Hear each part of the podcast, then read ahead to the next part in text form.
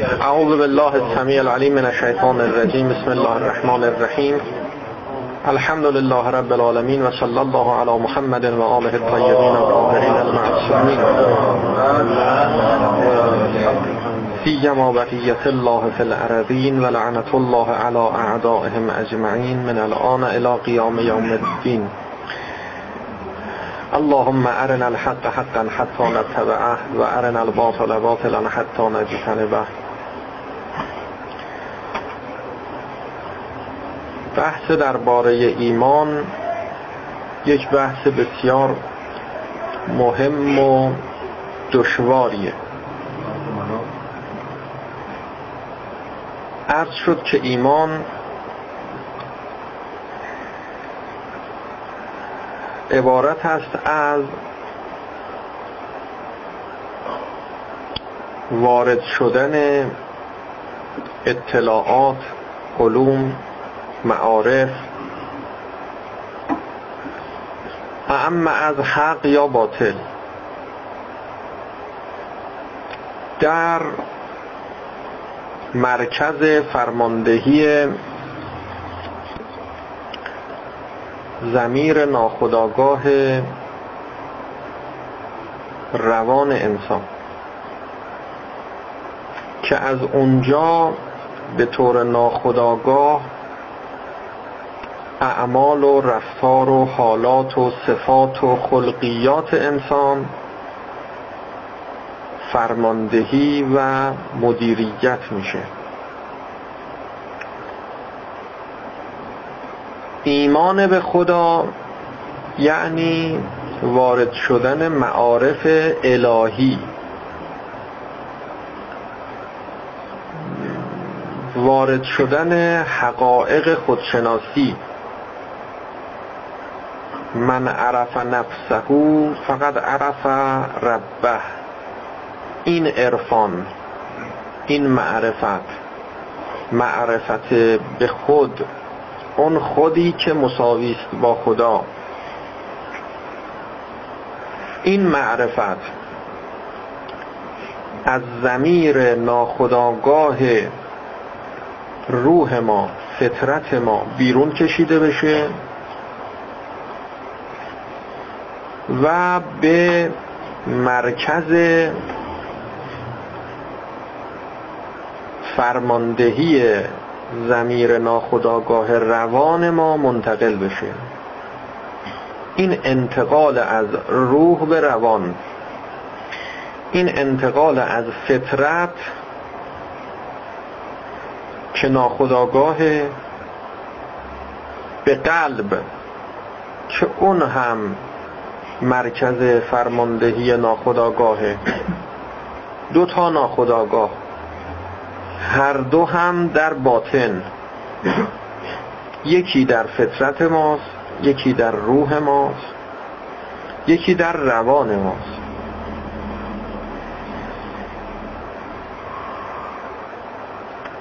در فطرت ما خدا هست اما این کافی نیست.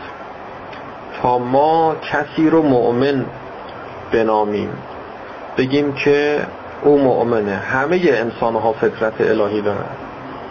فطرت الهی داشتن یعنی هم گرایش به خدا دارن هم خدا رو می‌شناسن. خداشناسی فطریه. خداگرایی فطریه. نمیشه خداگرایی فطری باشه خداشناسی فطری نباشه. امکان نداره. اگر فطرت ما خدا رو دوست داره عاشق خداست پس خدا رو می‌شناسه که عاشق خداست. عاشق پوچ نیست عاشق هیچی نیست عاشق عدم نیست. هست که عاشقشه. پس اگر عشق ما به خدا فطریه عشق فطری داریم شناخت فطری هم داریم. اما این کافی نیست. همه انسان ها اینطورن. کمال یک انسان به این نیست که فطرت الهی داشته باشه. فعقم وجهک. رو کردن به فطرت مهمه. اگر فطرت ما الهی هست اما ما به فطرتمون رو نمی کنیم به فطرتمون پشت می‌کنیم. اونهایی که به فطرتشون پشت کردن اینها نمی‌تونیم بگیم ایمانن ایمان دارن مؤمنن. مؤمن کسی است که به فطرتش رو می‌کنه. در صدد تأمین اون نیاز فطریش هست.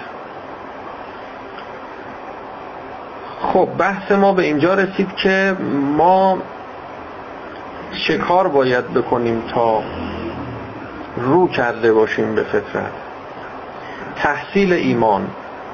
تحصیل ایمان یعنی بیرون کشیدن این حقایق از وجدان و جان خودمون بیرون کشیدن همین کاری که الان در خودشناسی انجام میشه. ما خودمون رو بله روح کاوی می‌کنیم. جای این که میگن روان کاوی ما روح کاوی می‌کنیم. از روان کاوی یه مقدار عقبتر و عمیقتر و ریشه تر و اصلی تر روح کاوی می‌کنیم. ببینیم که در روح ما در فطرت ما چی هست. این حقایق رو که به دست آوردیم هدف ما معلوم میشه که ما کجا باید بریم. کی هستیم؟ از کجا آمدیم؟ به کجا خواهیم رفت؟ بعد که معلوم شد کجا باید بریم و مقصد ما کجاست بعد برنامه ریزی می‌کنیم. حالا در مرحله برنامه ریزی میگیم که ایمان با ایمان با تحصیل ایمان ما می‌تونیم این حقایقی رو که از زمیر ناخداگاه فطرت و روحمون بیرون کشیدیم حالا اینها رو وارد کنیم در اون مرکز مدیریت و فرماندهی روانمون که اسمش قلبه. به قلبمون بسپریم. صرفا به ذهنمون نسپریم. تو ذهنمون نگه نداریم فقط. از ذهن منتقل به قلب کنیم. فقط یه مفهوم نباشه. یه سلواتی مرحوم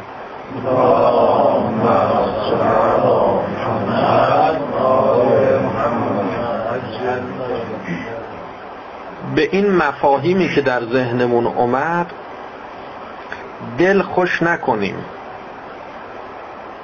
دل خوش کردن و متوقف شدن با هم مساویه. کسی که به مرحله از مراحل سلوک سیر دل خوش کرد. همونجا متوقف میشه. خوشحال بودن غیر از دل خوش کردنه. اینکه شما خوشحالی از اینکه این معارف رو به دست آوردی. خیلی خوبه خیلی خوبه. این موجب میشه که شما حرکت کنی ادامه بدی بیشتر تحصیل کنی بیشتر جلب کنی بیشتر تلاش کنی اما اگر که دل خوش کردی و خیلی بهت خوش گذشت که دیگه فکر کردی اینجا آخر خطه این خطرناکه این اسمش عجبه. عجب این نیست که شما خوشحال باشی از اینکه چیزی به دست آوردی. عجب این است که متوقف بشی. اگر خوشحالی شما این ملاک رو داشته باشی. موجب توقف شما شد. این عجبه این بده این ناپسنده شیطانیه. اگر خوشحالی شما موجب حرکت شما شد. این الهی خیلی خوب از لوازم این راه اصلا خدای متعال به سالکین این طریق و یعنی سالکین راه خودش یک لذت هایی رو میچشاند تا در سایه این لذت ها و این حالهایی که براشون پیدا میشه کیف هایی که می‌کنن اینها انرژی بگیرن جون بگیرن انگیزه پیدا بکنن تقویت بشن به تعبیر دیگه دوپینگ بشن. تو مسیر خدا بتونن این راه رو طی کنن ادامه بدن دنبال کنن تا به مقصد برسن. یک مقدار یک ذره ما اشتباه کنیم. یعنی این دوتا خوشحالی رو با هم خلط کنیم. گفتن که خوشحال نباشید از اینکه خدا نعمتی بهتون داد. نکند که اوج بگیرد شما رو. این خوشحالی رو از شما بگیرن. این تبدیل میشه به بی انگیزگی تبدیل میشه به خمودی کسالت افسردگی. و از ادامه راه باز میمونی. نمی‌تونی مسیر رو ادامه بدی و این خطرناکه. چقدر کسانی بودن که بدون مربی حرکت کردن با شنیدن این حرفا مثلا فرض بکنید که شنیدن که عجب نباید داشته باشی نباید خوشحال باشی.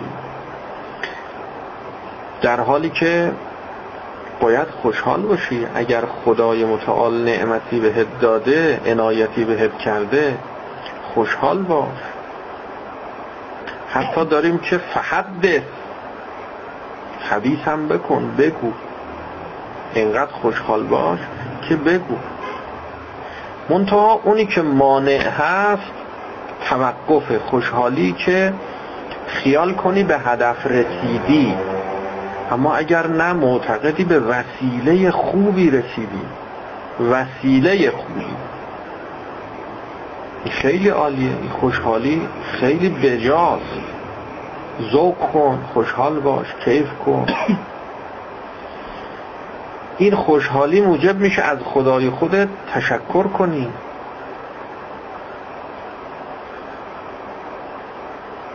کسی که شکر خدا رو به جا بیاره خدای متعال میفرماد که لعزیدن نکن اضافه می‌کنه.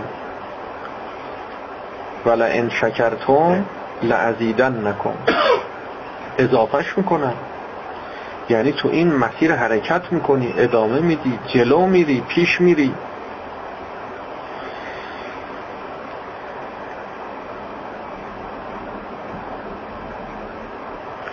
پس ایمان عبارت شد از ایمان به خدا یعنی منتقل شدن حقایق فطری ما به قلب ما.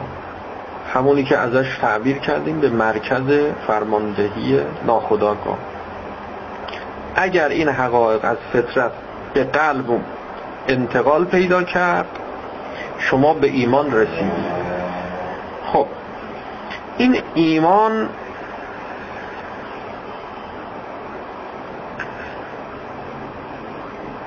کاری است که شما باید انجام بدید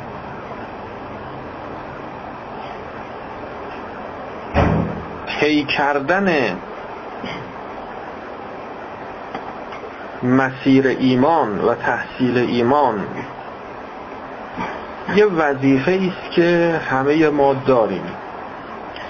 هر انسانی با حسن انتخاب خودش باید رو کند به فطرتش به دین فطریش فاقم وجهک للدین حنیفا فطرت الله التي فطر الناس علیها رو کنه. وجهت وجهی للذی. تو یعنی من. من متوجه شدم من متذکر شدم. این کار ما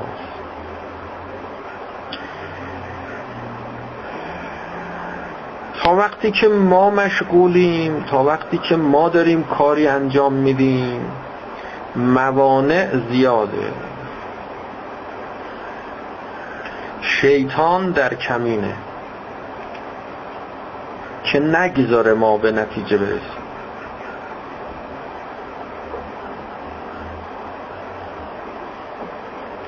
شیطان برای این نیست که اونهایی که حسن انتخاب دارن حسن انتخابشون رو سوء انتخاب کنه نه. کار شیطان این نیست کار شیطان اینه که اونایی که حسن انتخاب دارند رو از طی مسیر منتخب درونی خودشون باز بداره راه رو بر اینها ببنده. مانع ایجاد بکنه بر سر حرکت اینها. یه روز دیرتر یک ساعت دیرتر یک دقیقه دیرتر. برای شیطان غنیمته. فرصت طلب شیطان. از تمام فرصت ها استفاده می‌کنه تا شما که می‌خوای به مقصد سعادتت برسی هرچه کندتر. هرچه بطیعتر و از اون طرف. اون کسانی که می‌خوان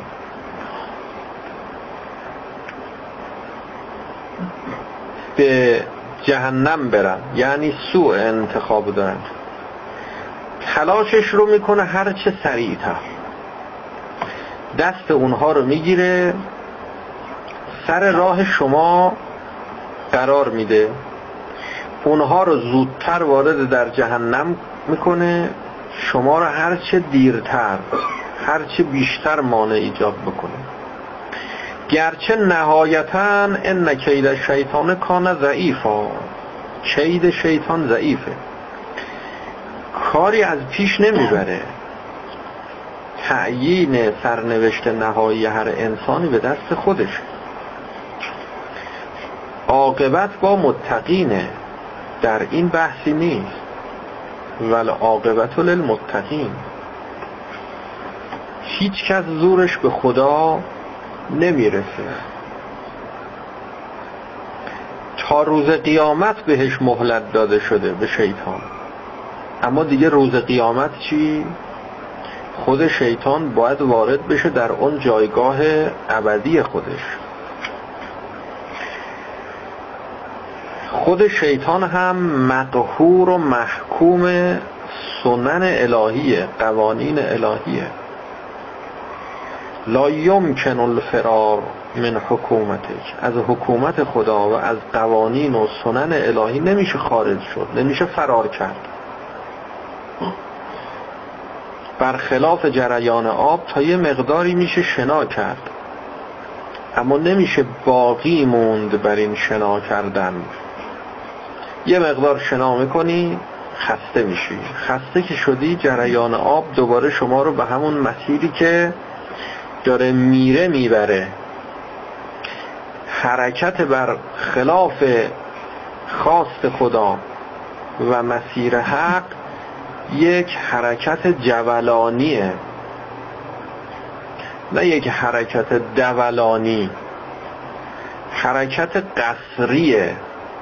یه حرکت طبیعی نیست. یعنی مثل هواپیما که می‌خواد از زمین بلند شه.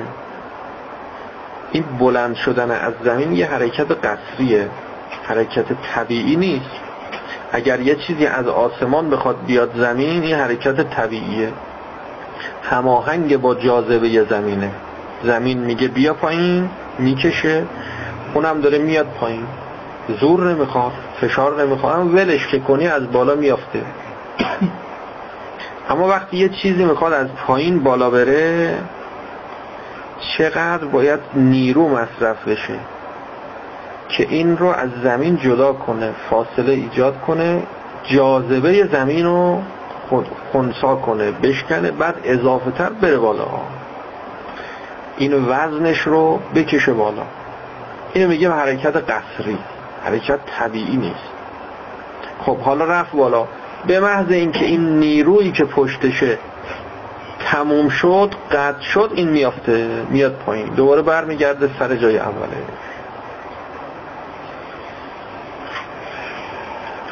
کلون یرجع الى اصله. همه چی برمیگرده به اصل خودش. به اصل خودش برمیگرده. هر کسی به اصل خودش برمیگرده. هر چیزی به اصل خودش برمیگرده. به اون حقیقت اولیه و طبیعت خودش برمیگرده. آب رو دیدید دیگه؟ آب سیال است و باردون به طبع طبیعت آب سرده.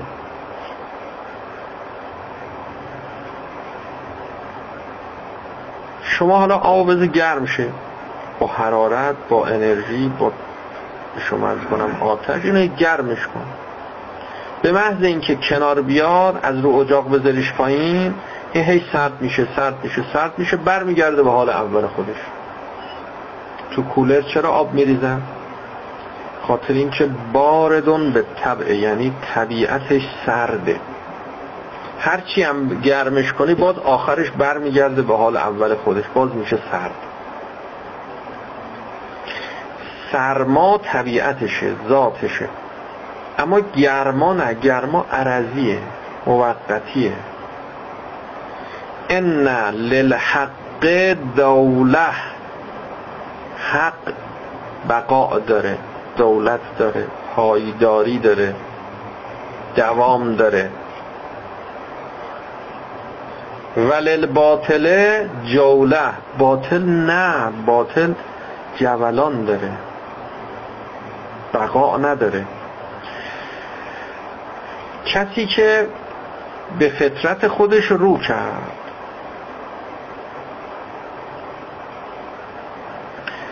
حالا بحث اینجاست. اینکه چگونه باید ایمان رو به دست آورد. این بحثی بود که داشتیم و داریم انشالله که به ایمان برسیم. اینا کاریست که ما باید انجام بدیم. اما یه کاری هم هست که خدا باید انجام بده. این مرحله خداییش رو اول عرض کنیم بعد بیایم سراغ مرحله خودمون که حالا ما چه وظیفه ای داریم. مرحله خداییش این است که آخر کار حاصل میشه. بعد از اینکه شما این قدم ها رو برداشتی کار به جایی می‌رسه که دیگه شما قدمی بر نمیداری. قدم های شما در اراده و اختیار خدا قرار می‌گیره. یعنی شما اراده ای نمی کنی الا آنچه که خدا اراده می‌کنه. شما تلاشی نمی کنی شما زحمتی نمی کشی الا آنچه را که خدا می‌خواد. شما قدمی بر نمیداری الا آنچه را که خدا گامهای شما رو حرکت میده.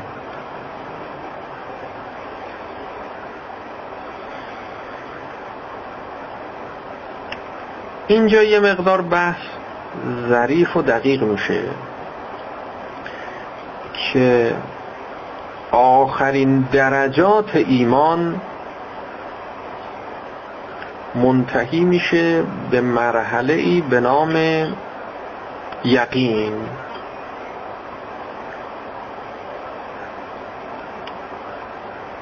که حالا در اسمش خیلی بحثی نداریم. مهم نیست که اسمش رو چی بگذاریم.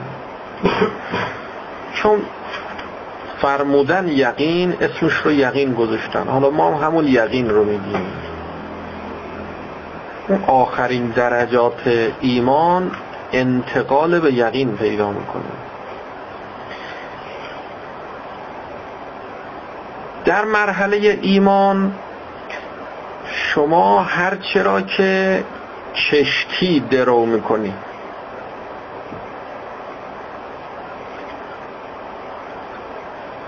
یه تلاشی کردی زحمتی کشیدی خب محصول تلاش و زحمتت رو هم می‌گیری. یعنی به اون مرکز عادت در وجود خودت یه چیزهایی رو منتقل کردی حقایق رو منتقل کردی.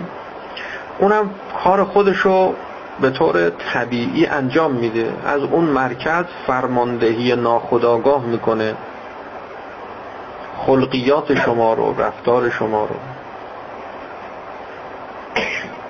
اگه عصبانی بودی مثلا شما نرمی رو وارد کردید در اون مرکز برنامه ریزی کردی. خب اونجا هم برنامه درست عمل می‌کنه.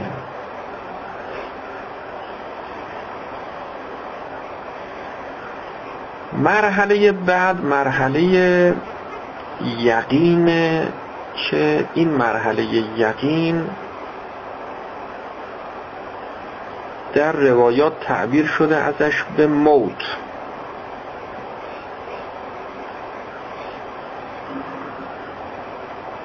که دیگه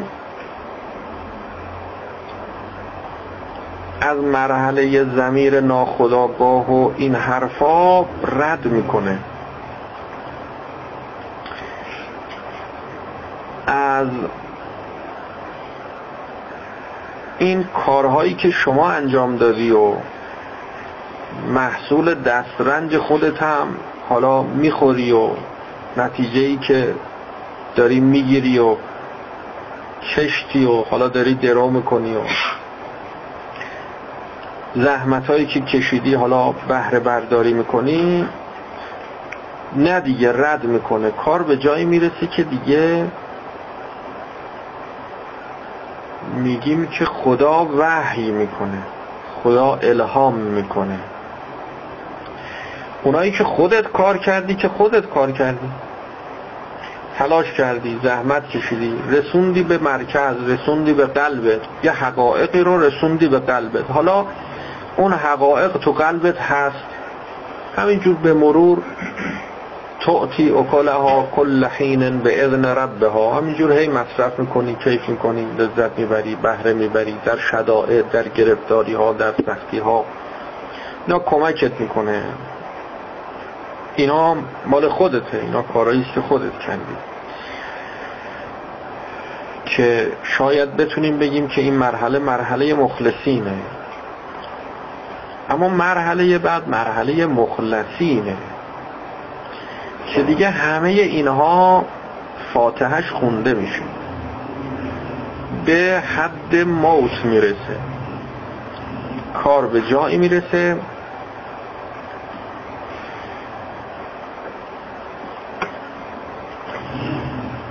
که پرده از روی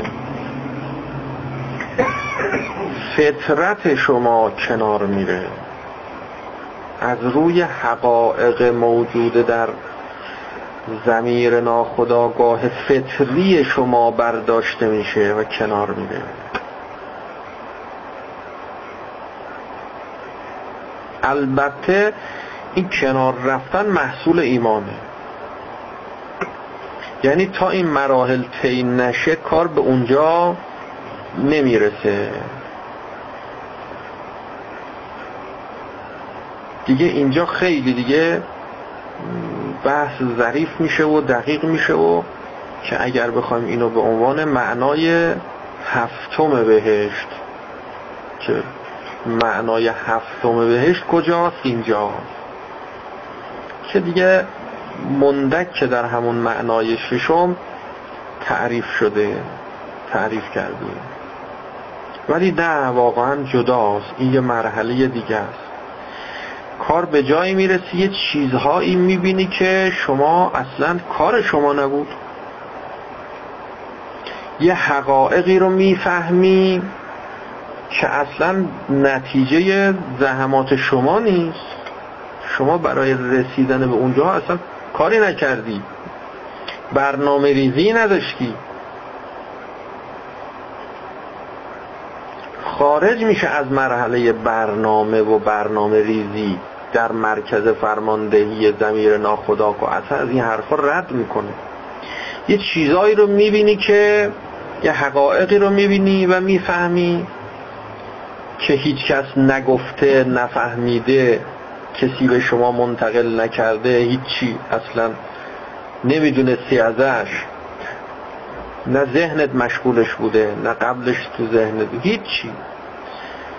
یعنی کار به جایی می‌رسه که پرده ها کنار میره فبسر و کل یومه حدید چشمان انسان بعد از مرگ باز میشه تیز میشه. نه اینکه چشم دار میشه نه چشم داره. چشم داره. چشمش باز میشه. هجابه ها کنار میره. فبسر و کلیوم حدید موتو قبل ان تموتو. اخرجو من الدنیا قلوبکم قبل ان تخرج منها ابدانکم. تمام این کارهایی که ما انجام میدیم برای خارج کردن محبت غیر خدا. اسمش ایمان دیگه. اینا ایمان دو مرحله ایه یه مرحله مرحله خارج کردن محبت غیر خداست. یک مرحله مرحله وارد کردن محبت و علاقه و عشق به خداست محبت و علاقه و عشقم که می‌دونید تابع معرفته. پس میشه یک مرحله آشنا شدن با دنیا و بیارزشی دنیا و به دنبالش زهد که این زهد محصول اون معرفته. وقتی دنیا رو شناختی بی علاقه به دنیا میشه دیگه دل نمیبندی خوشت نمیاد دوست نداری. وقتی یه چیزی پسته پایینه بی ارزشه چشمتو نمی‌گیره. چیز چشمگیری دیگه وسط نیست. اگه عقلت از تو چشمت البته بیرون اومده باشه سر جای خودش باشه و این چشمتو ببندی اون چشمتو باز کنی. فصغر ما دونه فی اعینه. غیر خدا از چشمت میافته. خب وقتی از چشمت افتاد به دنبالش این علاقه از بین میره دیگه. دیگه دوست نده این میشه زهد بی رغبتیه به دنیا. عشق به خدا هم محصول معرفت به خداست. بر هرچی از خدا واسه تعریف می‌کنن از مقصد برات میگن از کمال میگن از بهشت میگن از سعادت میگن مشتاقتر میشی علاقه منتر میشی. بیشتر تمایل پیدا می‌کنی. اینو بهش میگیم که عشق به خدا. ایمان کدومشه؟ اون معرفت یا این عشقه اون معرفت به دنیاست یا اون زهده یعنی بیرغبتیه به دنیا. ایمان اون معرفت است. ایمان اون قسمت اولشه اون قسمت علتشه. اول معرفت پیدا می‌کنی بعد زهد به وجود میاد. بیرغبتی به دنیا ها پیدا میشه. اول معرفت به خدا پیدا می‌کنی با ایمان. معرفت ایمانی به دنبالش عشق به خدا میاد پس عشق و ایمان از یک مقوله نیست. دو مقوله. یکیش از مقوله معرفت و وجدان دیگری از مقوله عشق و علاقه و میل و شوق و گرایشه. یکیش بینش دیگری گرایشه. تا این بینش کجا بره تا اسمش ایمان باشه؟ عرض کردیم این بینش هر موقع وارد در قلب شد میشه ایمان. وارد در مغز شد میشه مثلا فرض بکنید که علم. این دیگه ایمان هنوز نیست. وارد در قلب شد میشه ایمان. حالا این مراحل که طی شد تازه شما موانع رو برطرف کردید.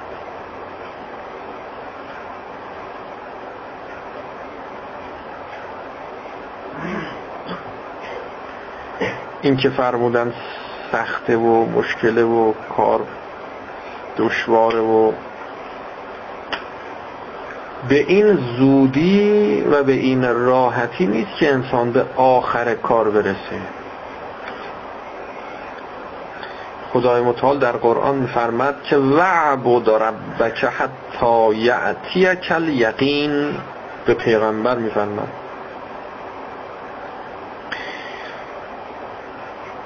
ولقد نعلم انک یضیق صدرک بما یقولون خدای متعال میفرمد ما می‌دونیم که سینه تو تنگ میشه. احساس تنگی می‌کنی در سینت بهت فشار میاد. وقتی که پشت سرت حرف می‌زنن این کفار قبول نمی‌کنن زیر بار نمیرن. حرفای بی ربط می‌زنن.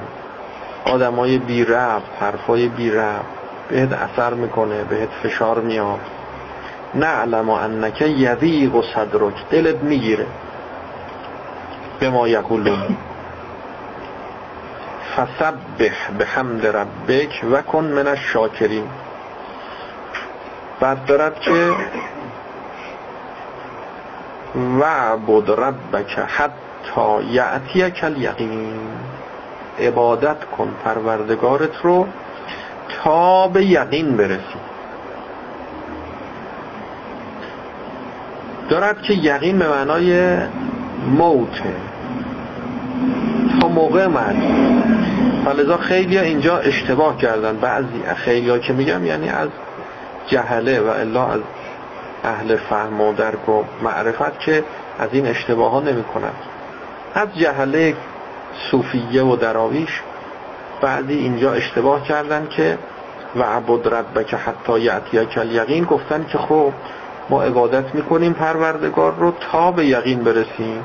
هر موقع دیگه به یقین رسیدیم دیگه عبادت نمی کنیم دیگه لازم نیست ما عبادت گفت بکن تا به یقین برسی دیگه. وقتی به یقین رسیدیم دیگه عبادت نمی کنیم از همین اول کار پالونشون رو کج می‌کنن اصلا نمی‌رسن به یقین. همین اول کار دنبال اینن چیکار کنیم یه روزی از این عبادت کردن خلاص شیم. این وقت می‌خواد به یقین برسه. اصلا باید انس بگیره با خدا انس بگیره با عبادت به خدا. باید انس یعنی نتونه جدا بشه. دلش نمیاد جدا شه. وقتی یه مدت جدا میشه اصلا گم شده داره نمی‌تونه نمی‌تونه عبادت خدا رو نکنه. کارت به اینجا برسه. ترک عادت موجب مرض است دیگه. قبول نداریم از اون بله خرگوشه بپرس. تی نه از لاک پشته. از لاک پشته. که تو آب شنا می‌کرد یه اغرب کنار آب وایساده بود. گفت منو سوار کن ببر اونور آب. غرق میشم من می‌خوام برم گفت باش خب بیا بالا. اومد بالا و رمی که رفت و وسط آب که رسید این اغربه شروع کرد نیش زدن. این لاک باش گفتش که آخه این چه کاری تو می‌کنی؟ این دستمزد منه. گفتی منو برسون منم دارم می‌برم میرسونم. خب تشکر کن از من تو نیش می‌زنی به من؟ اقرب گفت نیش اقرب نه از ره کین است. اقتضای طبیعتش این است. اصلا کار اقرب نیش زدنه. من چیکار کنم دیگه من؟ نه اینکه مثلا می‌خوام اذیتت کنم. من اصلا کارم نیش زدنه. بلا فاصله لاک پشتم رفت زیر آب. این اقربه شروع کرد دست و پا زدن و بر حال قبل شدن. گفت چرا اینجوری کردی؟ گفت بله ترک عادت. بله. بله این شعر اونم این شعر خون که منم عادتمه که برم زیر آب. ترک عادت موجب مرض است. منم نمی‌تونم این عادتم رو ترک کنم که تو آب نرم. بله. بیت مثل اولش چیه؟ زیر آب رفتنم نه از ره قرض است. یعنی من قرض خاصی ندارم رفتم زیر آب. ترک عادت موجب مرض است. ترک عادت موجب مرض است.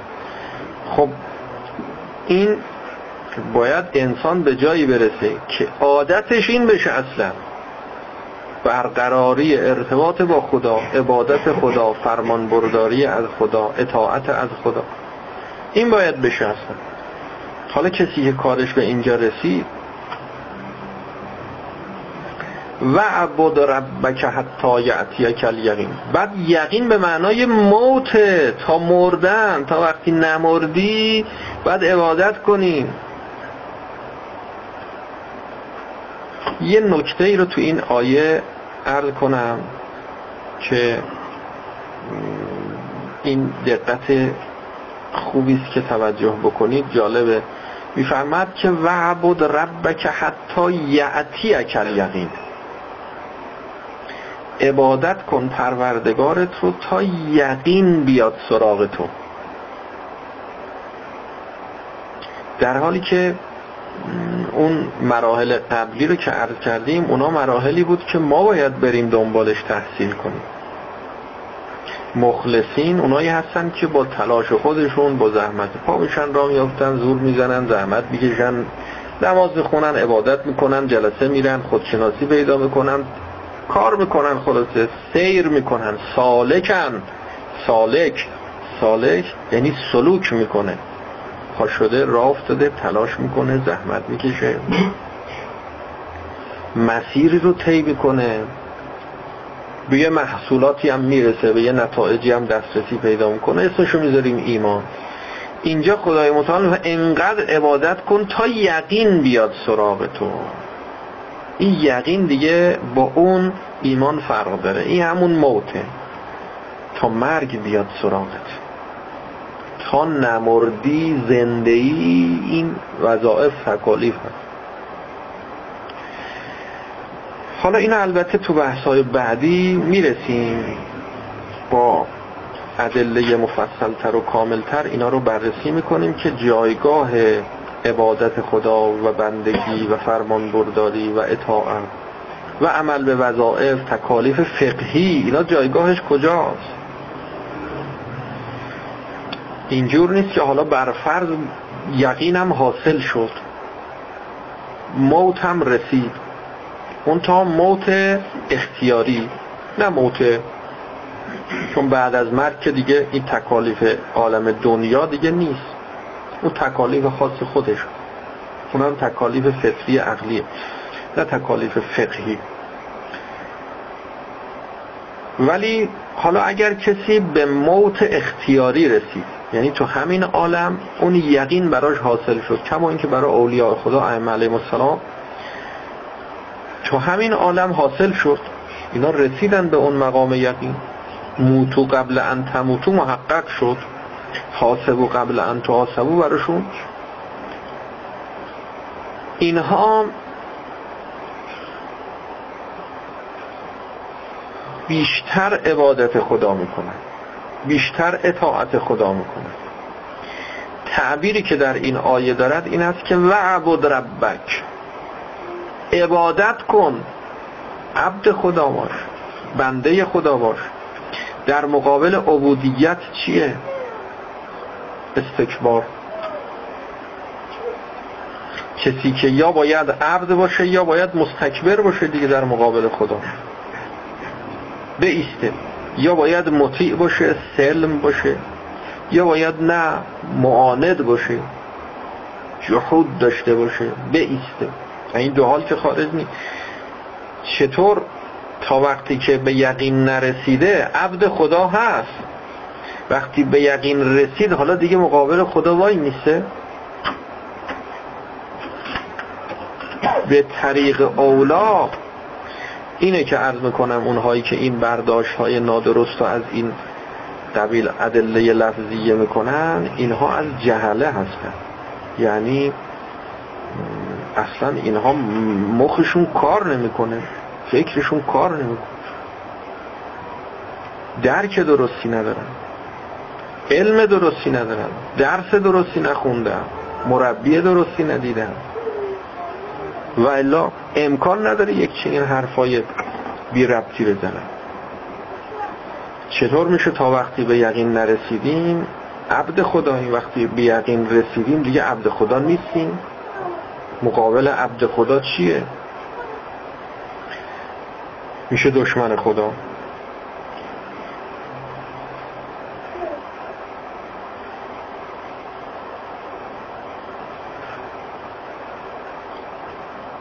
کار به جایی می‌رسه که بعد از ایمان بعد از این تلاشی که انسان کرد و محصولش هم برداشت کرد چنان علاقه دنیا از دلش بیرون میره و چنان بیرون میره در کمش و کیفش یعنی در تمام ابعاد مختلف شعونات دنیا همش در تمام ابعاد. این رشد لازم خودش رو می‌کنه. علاقه ها که بیرون رفت دیگه ایجاد علاقه به نام عشق به خدا لازم نیست. عشق به خدا در فطرت ما هست. فطرت ما مرکز عشقه مرکز علاقه است. دیگه ایجاد فهم و درک و معرفت لازم نیست. که شما بخوای فکر کنی زحمت بکشی زور بزنی. نه. فطرت ما روح ما ذات ما اینجوریه. منبع معارفه. سرچشمه همه حقائقه. قرآن دیگه. قرآنه که هر یک از انسانها خدای متعال جوری خلقش کرده که یک قرآنه.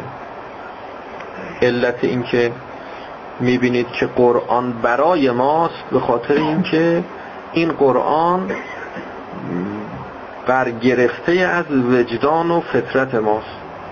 اینکه این قرآن راهنمای ما می‌تونه باشه به خاطر همینه.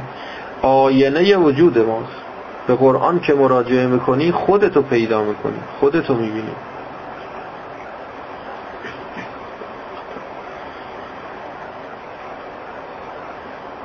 پس یک مرحله مرحله است که ما یه چیزهایی رو در روانمون ایجاد می‌کنیم. و تلاش هایی رو می‌کنیم و کارهایی رو انجام میدیم. یه مرحله مرحله است که دیگه کار از دست ما خارج میشه. دیگه تمام قوای ما در اختیار خدا قرار می‌گیره. و پرده از روی همه حقایق فطری ما برداشته میشه. اون مخفی ترین مخفیات فطریات ما برملا میشه. اینو بهش میگن قیامت. قیامت کجاست؟ تعریف کنید قیامت اونجایی که تمام حقایق فطرت برملا میشه. یوم تبل سرائر رو میاد. همه حقایق رو میاد. بیرون کشید. بیرون میاد. عیان میشه. ممکنه که هم این دنیا باشه هم حقایق قیامت برملا بشه. بله. ائمه علیهم السلام اینطور بودن. معصومین صلوات الله علیهم اجمعین اینطور بودن. هم تو این عالم بودن هم همه حقایق باطنی که حضرت علی علیه السلام میفرمد که لو کشف الغطاء مزدت تو یقینا. اگه پرده ها کنار بره کدوم پرده ها پرده هایی که جلوی چشمان ماهاست مرگ برسه یعنی مرگ برسه. که فبسر و کل یوم حدید میشه. لو کش فلقتا مزدت تو یقینا. یقین من اضافه نمی من اون اعلا درجه یقین رو بهش رسیدم.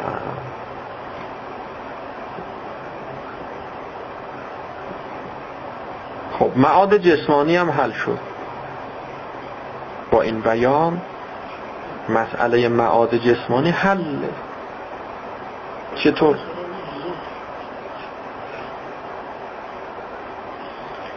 چطور میشه که هم قیامت برپا باشه هم دنیا برپا باشه همین جسم خاکی باشه همین عالم مادی باشه.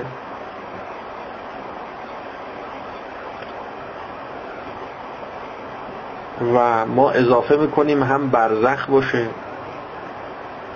گرچه برزخ یه وجود ربطیه. یه ورش وصل به دنیاست یه ورش وصل به قیامته. مثل وجود حرفی میمونه.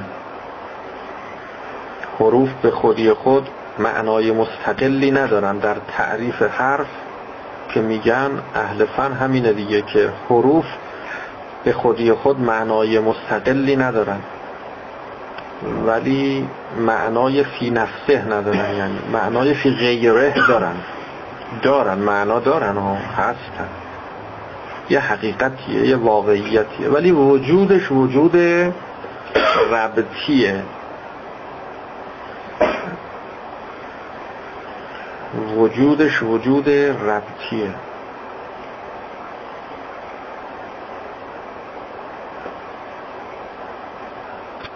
وجود مستقل نیست. غیر مستقله. عالم برزخ هم همینطوره. وجود حائله. یه ورش وصل به دنیاست یه ورش وصل به آخرت یه ورش وصل به قیامت. همه این عوالم همزمان می‌تونه رو باشه. قیامت کجاست؟ قیامتی که قیامت کبرا میگیم او قیامت کبرا اونجاییست که همه عوالم رو میاد. همه عوالم رو میاد. الان کجا روه؟ دنیا روه. تک توک پیدا میشن برزخشون هم رو اومده. یه مراحل رو طی کردن اینایی که یه چیزایی یه مسیر رو طی کردن درجاتی از ایمان رو به دست آوردن اینایی که به مرحله ایمان رسیدن اینا اونایی هستن که یعنی مخلصین. برزخشون رو هم طی کردن. یعنی برزخ اینا هم رو اومده. اون موقعی که آقای امام زمان علیه السلام ظهور بفرمان اون موقع زمانی که برزخ ها رو میشه. آخر و زمانه آخر دنیاست. آخر دنیا میشه برزخ. میشه برزخ. برزخ انسان ها رو میاد. دنیا هست عالم دنیا برپاست اما قوانینی که مربوط به عالم برزخه اون قوانین رو اومده و از اون قوانین هم استفاده میشه. یعنی می‌تونن انسان ها تیل عرض کنن. می‌تونن منهای این وسایل پیشرفته علمی از هم با خبر بشن. صدای هم رو بشنون همدیگه رو ببینن دیوار رد شن قوانین قوانین فلزا در روایات دارد مرده ها زنده میشن. ها میشن را میافتن. از قبرها بیرون میان. میان به یاری امام زمان. قوانین قوانین عالم برزخ.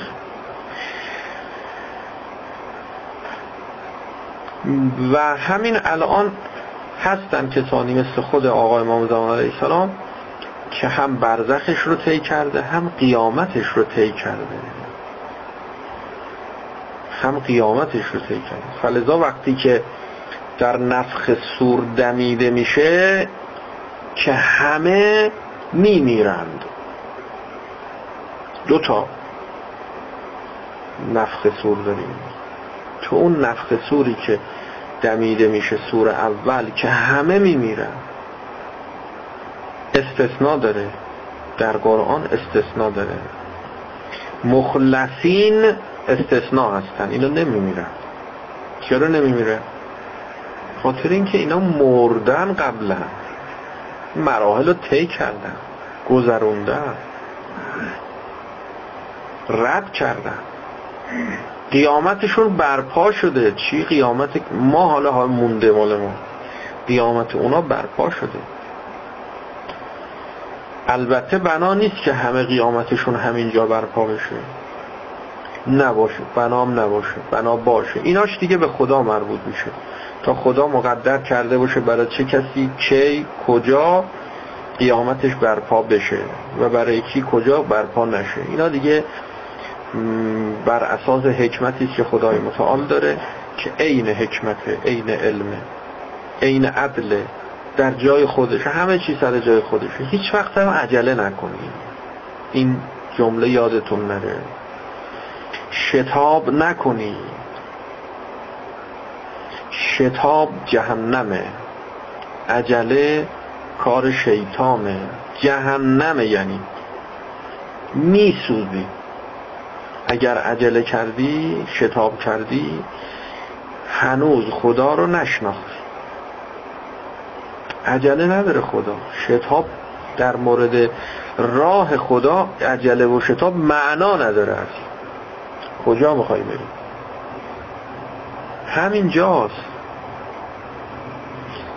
عجله و شتاب مال انسانهای مادیه مال انسانهای دنیاییه. یه چیزی یه جایی هست این باید بره مثلا بهش برسه. سر کار می‌خواد بره دیرش شده باید بود عجله کنه شتاب کنه. مسیر آخرت عجله و شتاب نداره.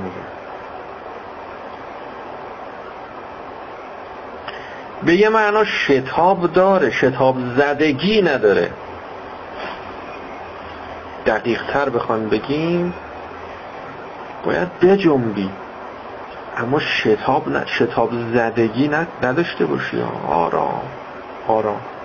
هل نباش. هل نباش. خطر داره. هل بشی دیرتر می‌رسی. هرچی بیشتر عجله کنی دیرتر می‌رسی. بذار خودش خدای متعال بلده.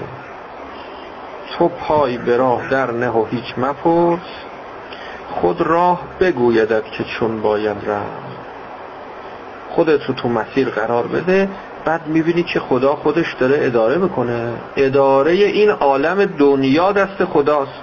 وقت اداره عالم درون انسان ها دست خدا نی اونم دست خداست. اداره برزخ دست خدا اداره قیامت دست خدا همش دست خدا خدا هم خودش بلده. یا من یات الکثیر دل قلیل یه قلیلی باید شما بیاری قلیل رو بیار. قلیل رو که آوردی کثیر رو خدا خودش میده. تو پای به راه در نه و هیچ مپرس. البته قبلش هم اینم هست دیگه. گر مرد رهی میان خون باید رفت. چقدر می‌خوای هزینه کنی اینم مهمه. چقدر حاضری برای رسیدن به مقصد هزینه کنی؟ چقدر تشنه ای چقدر تشنه ای غیر این است که چقدر عجله داری. عجله مهم نی عجله رو ولش کن. آب کم جو. با عجله هی آب جستجو نکن و به دست نیار. هی آب نخور. اگر سیری هی آب بخوری که خب مریض میشی بدتر. آب کم جو. کشنگی آور به دست. کشنگی آور به دست. یعنی اون سوراخ هایی که و کمبودهایی که تو وجودت هست و این کمبودها رو یکی یکی پیدا بکن بعد هی این چاله ها رو پر کن هی این چاله ها رو کن. و الا اگر که این کمبودها رو پیدا نکردی؟ هی آب میریزی هی آب میریزی. کجاش آب میریزی آخه؟ این آبی که الان ریختی ریختی همون جایی که چاله بود ریختی همون جایی که کم بود بود نقص بود یا نه ریختی یه جایی که مثل اینکه چند تا لیوان جلوی شماست. بعضیش پره بعضیش خالیه. شما هی تو اون لیوانی که پره هی بازم آب میریزی هی آب میریزی. کوه از سرش میریزه هیچ فایده هم نداره خاصیت هم نداره. آب کم جو تشنگی آور بده است تا بجوشد آبت از بالا و تحت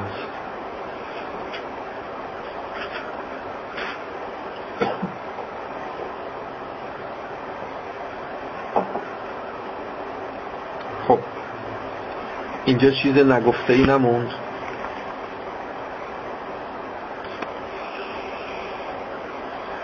سوالی باقی نموند. ها معاد جسمانی گفتیم دیگه. که معاد جسمانی همین الانش هم هست. افرادی هستند که هم دنیاشون آشکار و روه هم برزخشون برملاست هم قیامتشون هویداست. ائمه علیهم السلام. امام زمان علیه السلام. همینطور الان. خب معاد هم جسمانیه هم برزخیه هم روحانیه. هر ستاشه اینجور نیست که اگر قیامت برپا شد دیگه دنیا نیست. دنیا همین الان ما ما الان تو زمان داریم فکر می‌کنیم. میگیم خب دنیا که تموم شد وارد میشیم در برزخ. برزخ که تموم شد زمانش گذشت وارد میشیم در قیامت. اینجوری نیست. اگر زمان دنیا تموم شد دنیای شما یعنی مرگ شما رسید شما از زمان خارج میشی. یعنی مسلط بر دنیا میشی. غالب بر دنیا میشی اینجور نیست که بگیم که دنیا تموم شد. نه تازه شما دنیا رو از یک منظر دیگه داری نگاه می‌کنی. همه دنیا برات یکسان میشه. اول دنیا. با آخر دنیا همه رو با هم می‌بینی. الان که تو دنیایی الان می‌بینی فردا رو که نمی‌بینی دیگه. دیروزم که گذشته که الان باز نمی‌بینی مگر خاطرش تو ذهنت باشه همین؟ نمی‌بینی خودشو که نمی‌بینی. حضور نداری. الان اینجا حضور داری. یک لحظه قبلت حضور نداری. تو هر لحظه ای که هستی همون لحظه حضور داری. اینجا هستی پشت دیوار حضور نداری. خونتون دیگه حضور نداری. جای دیگه نیستی. اما از دنیا که بیرون میاد در حقیقت بیرون نمیای از دنیا. این قفس دنیا شکسته میشه شما آزاد میشی به یه معنا. مسلط بر دنیا میشه. کسی که از برزخ وارد در قیامت شد مسلط بر برزخ میشه مسلط بر دنیا میشه. پس همش هست.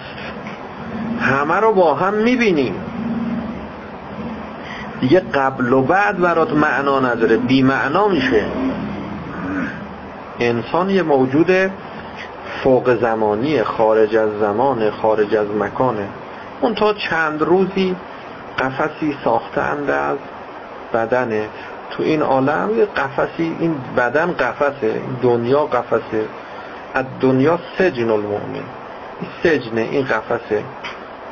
ای خوشان روز که پرواز کنم تا بر دوست به هوای سر کویش پروالی بزنم. همه اینجوری میشن. همه به لقاء خدا می‌رسن.